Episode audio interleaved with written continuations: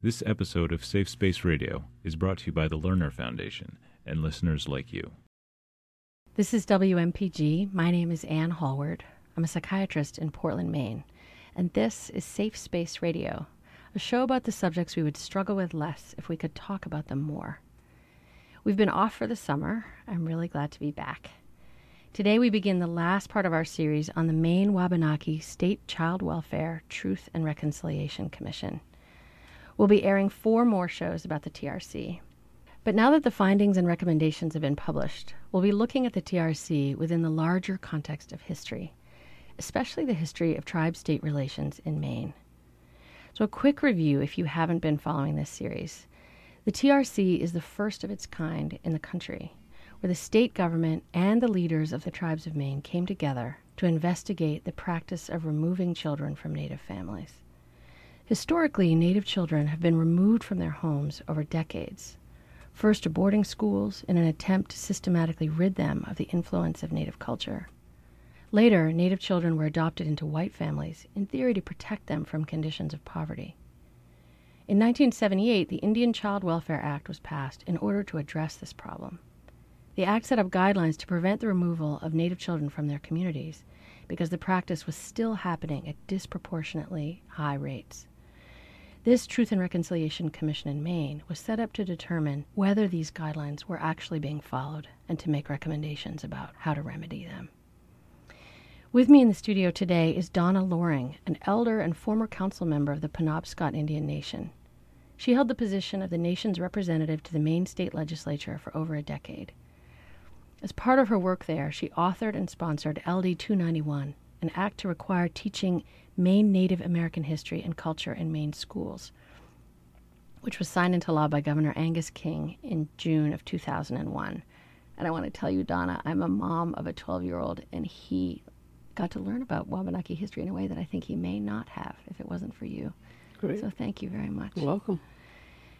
Donna Loring is also an adjunct faculty member at the University of Maine in Orono. Donna is also a Vietnam vet and the former police chief at the Penobscot Nation. She, in fact, was the first female graduate of the Maine Criminal Justice Academy to become a police chief. Quite, quite an amazing history. Donna is also the host of Wabanaki Windows, a show at WERU Community Radio in Blue Hill. Is that right? Right. Welcome to Safe Space Radio, Donna. Well, thank you. It's good to be here. So, I think many of us had this hope when the Truth and Reconciliation Commission was launched that this was going to usher in a new era for tribe state relations in Maine, that there was going to be this moment of opportunity for people to really get, I think, especially for white, maybe southern Mainers, to get what had been happening to Native communities that we hadn't known about. And certainly I had this feeling that there was going to be a change and that it was very hopeful. And where we are today is that the legislative representatives have walked out really, except for one, I understand, really out of a clarity that nothing was changing. So let's start by talking about the walkout. What happened there and why? Okay, we've had representatives in that legislature since 1823.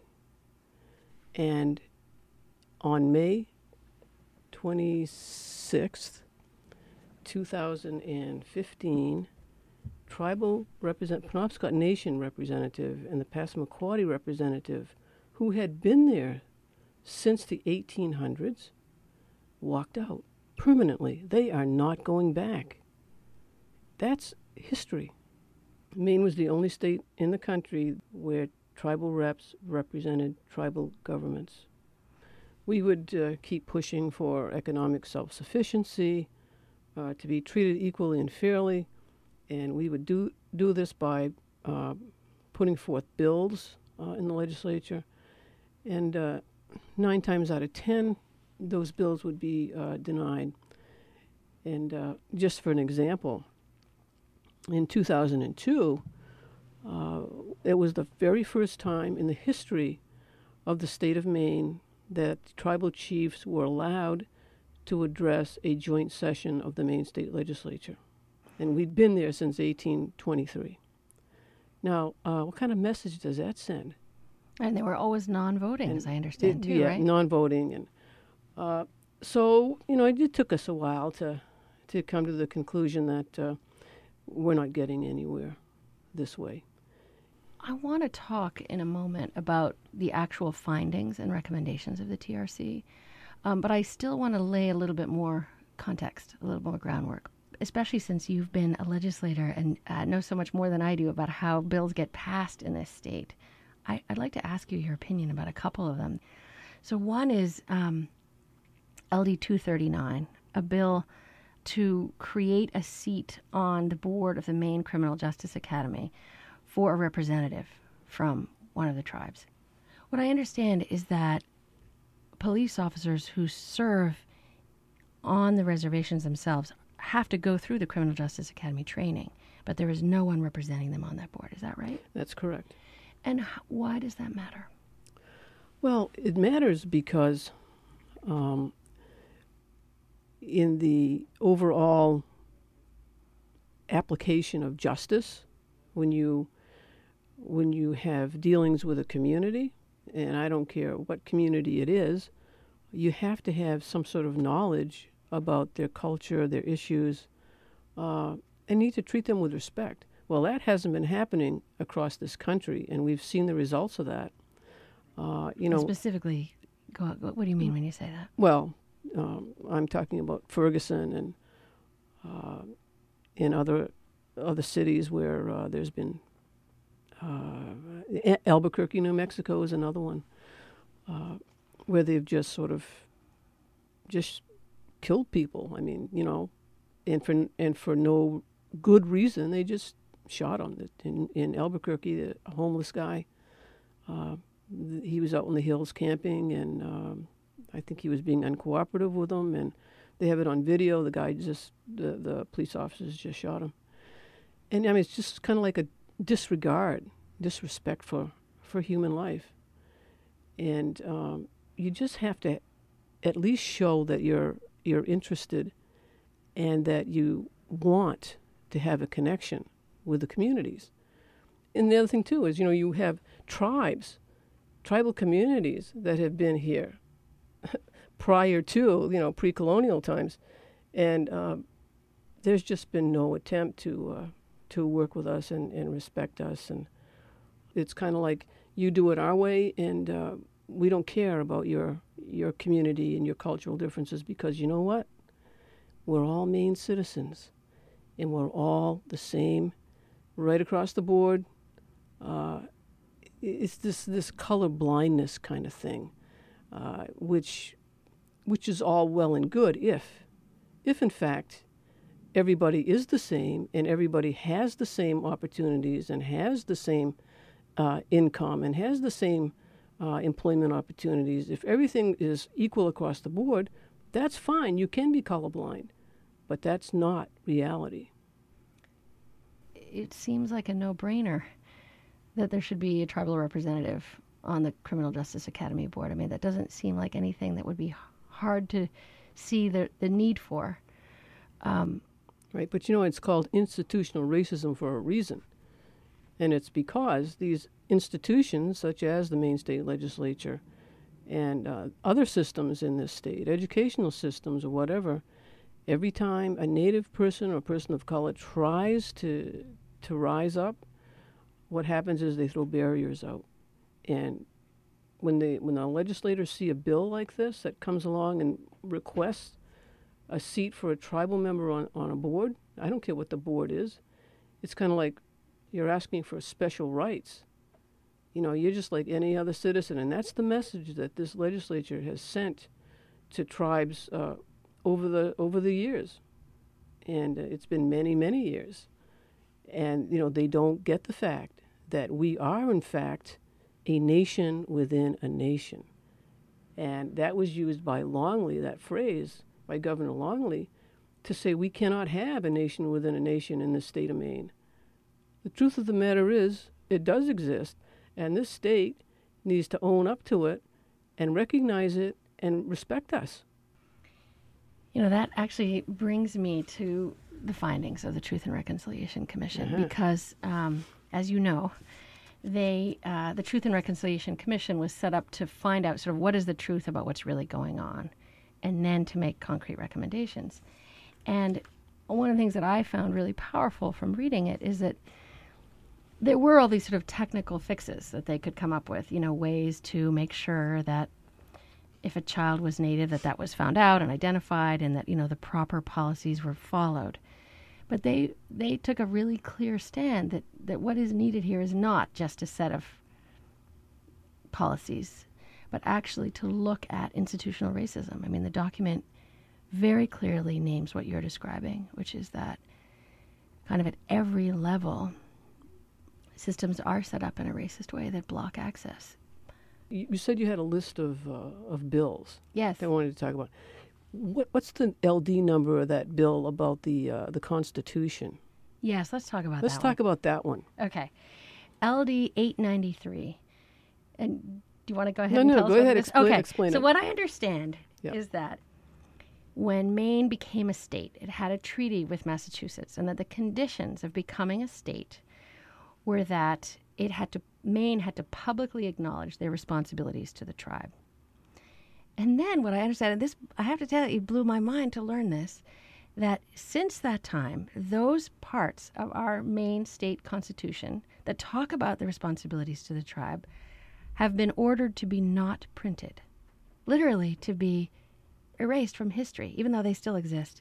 And that this law, LD 893, is to insist that those sections of the Maine state constitution do get printed so people can actually know what they are. And that it, so far it hasn't passed. Am I am I capturing it right? Absolutely right. And you know, when you really think about that, you think about, well, there's the United States Constitution. Is any of that not printed?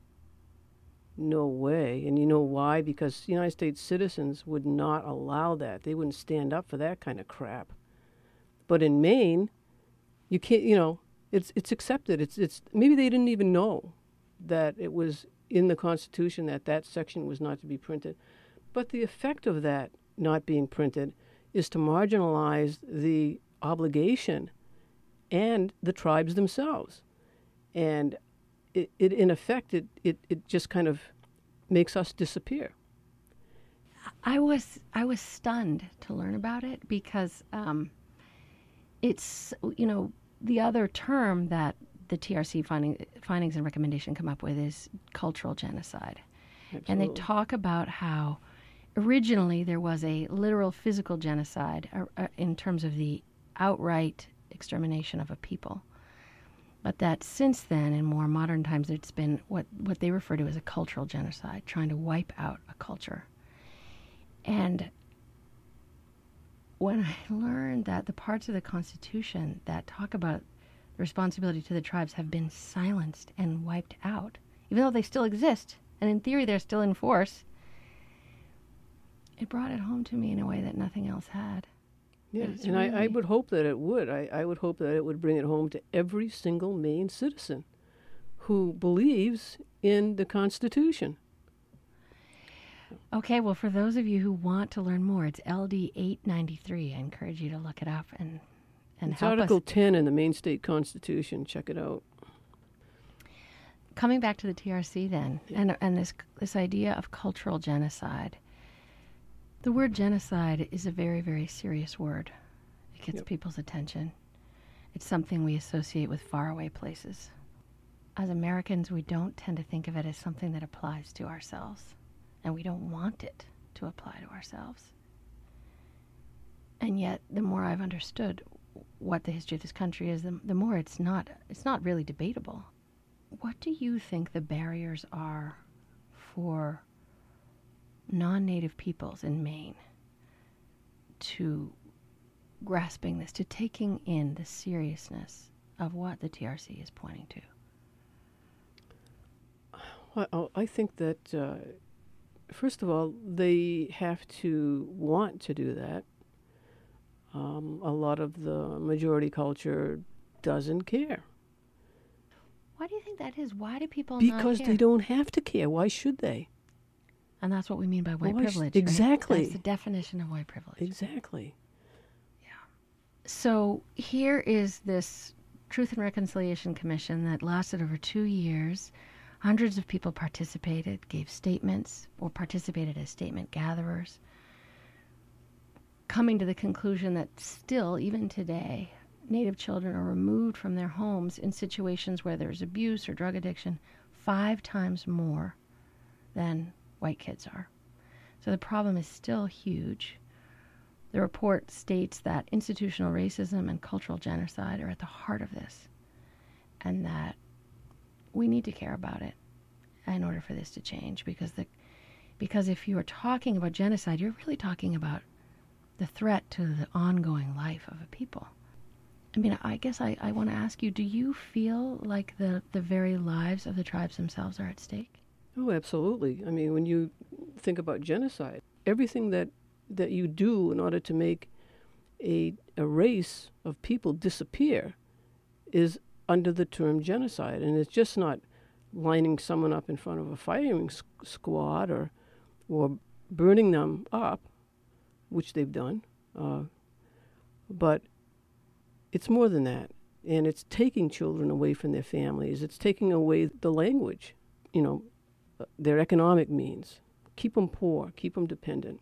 And that's what the state of Maine has done to the tribes, and they continue to do so.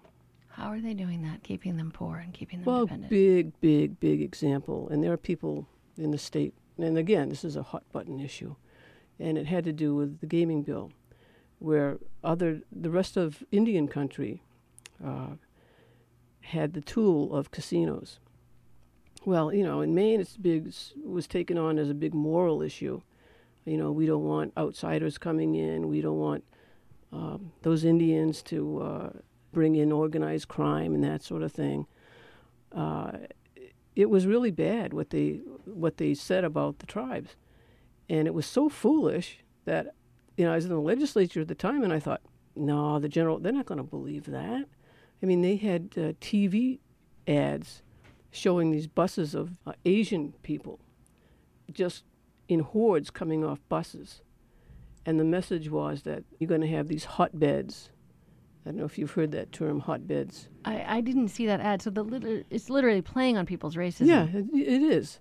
Uh, and there was another another little sketch about this kid. I don't even I can't remember if it shows him actually pulling down the arm of this one armed bandit, but it shows him walking up to it.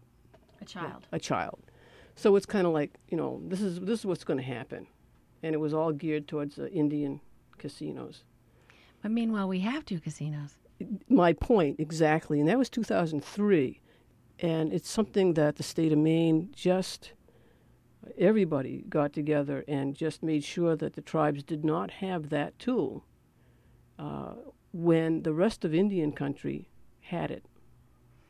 Other states are under the uh, authority of the, uh, the Indian Gaming Act which does not apply here in Maine because the Indian uh, Gaming Act requires that each state negotiate with a tribe if they want a casino. Is that and a they, federal law, the yeah, Gaming Act? Right, and they cannot deny it.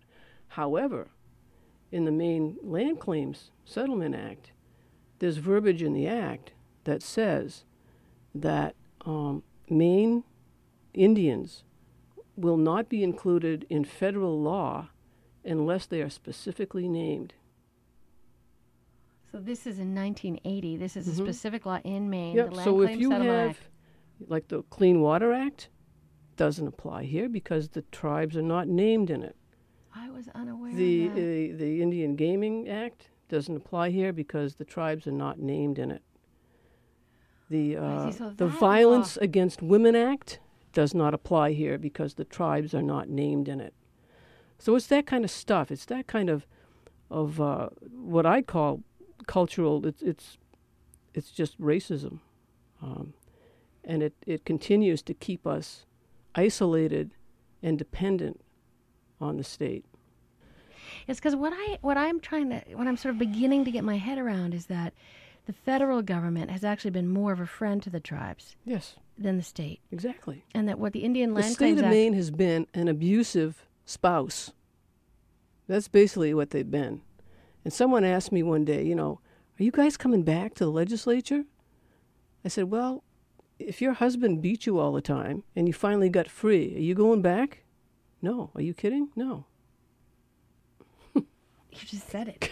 You know what I'm struck by is that in our in our culture, when a woman does go back to her abusive husband because he has all the money, or Exactly. because she'll lose access to her children, or she'll be homeless, we blame her.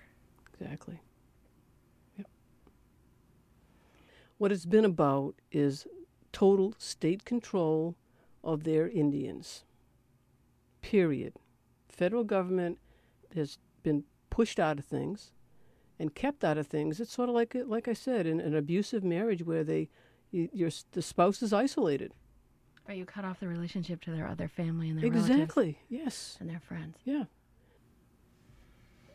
Given that, you know, the TRC is a tool and it actually puts us on the radar screen. That's what it does. I mean, whereas you've got this constitutional stuff that kind of wipes us out, this TRC stuff puts us back on the screen. That's the first step.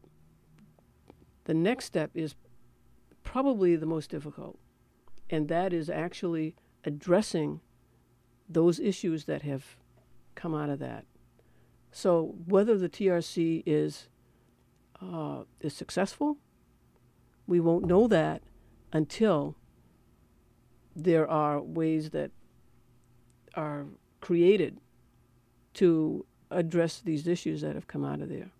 And if in fact the state of Maine is in serious about the findings of this TRC and they and they want to work towards correcting it, then they have to change some policy and do some planning, and that's going to be the hard part. So, in terms of step two, you know, people, so it's on the screen. Yep. People have heard of the TRC. Mhm. Um, step two, in terms of really uh, wanting to do something about it, I understand that REACH, um, which is the organization tasked now with helping to implement the findings, is very involved in doing ally trainings around the state, which is, you know, at a very grassroots level. Other than people who hear the show and want to get involved and go up and look look for REACH on the web, you know, and and attend these training and educate themselves. Are there other things that Maine citizens who care about this and want to be doing something constructive should be doing? Well, they should be paying attention, and they should be um, willing to look beyond the facade of an issue. Um, a little, a little research background to learn. I guess education is, is the key to it. I, I'm just aware that, um, you know, I, I was lucky enough to go to good schools all my life, and I knew almost nothing about the history. And so the obstacles to caring about something already begin with not even knowing about it. Exactly. Yeah. I mean, part of the part of the the way that the state of Maine has kept native people in in check and under control is by keeping them poor uh, and making it very difficult for them to uh, to progress. Um, So when you say something like keeping them poor, we Yeah. talked about the mhm. gaming. The gaming laws. is one. But what are other ways that the tribes are being kept poor? What do you mean? historically um, that's and you know people have probably learned this by now is that the the, the tribal the, the lands that the tribe owned were, were taken away uh, the the resources that were in those lands the tribe wasn't allowed to get those there was stumpage and those sort of things uh, that What's stumpage? stumpage is uh, cutting. When let's say that a, a paper company would cut uh, trees and whatever, then the the money from those leases would go to the state.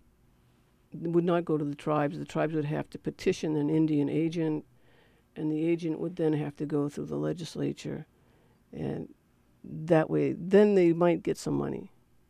But That's it right. was very difficult for them to to you know that's what i'm saying by keeping them poor The only uh, analogy that I have personally to that is what it's like for me as a psychiatrist with my patients who try to get money back from their health insurance company and they can't do it. And there's like roadblock after roadblock Yeah. to getting reimbursement. Mhm. So it sounds like it was a very similar thing. right Like every step of the way to get the money that was due, Yep. you couldn't get it.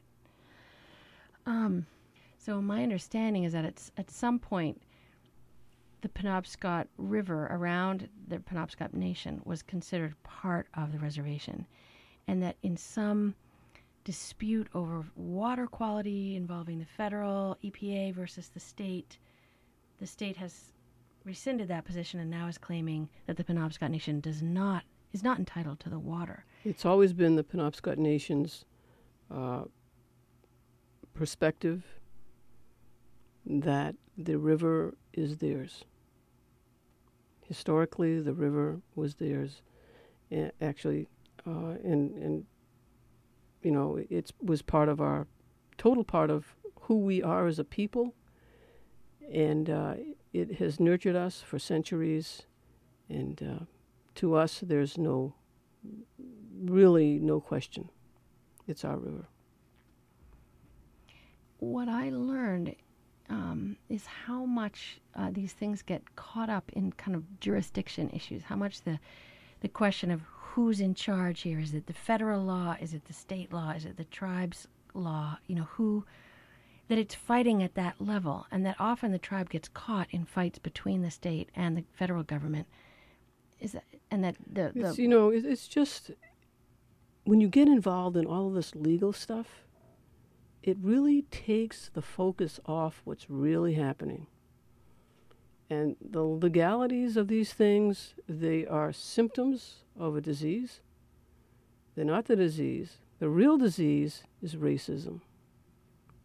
And, you know, and the tribes have suffered from that and have been uh, marginalized and have been made invisible because of that. So, is in my perspective, get rid of the damn lawyers and uh, start talking to each other. So when I think about the legislators walking out permanently, yep. it feels like that's what they're saying.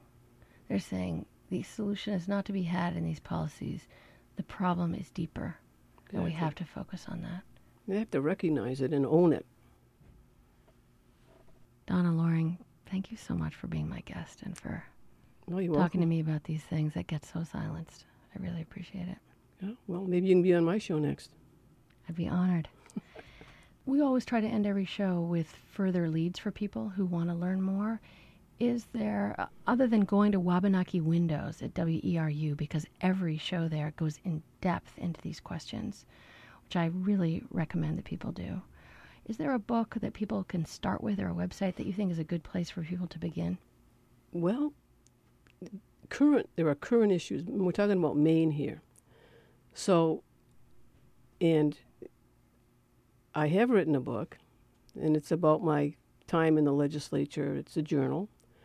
Uh, and it's called In the Shadow of the Eagle, a tribal representative in Maine.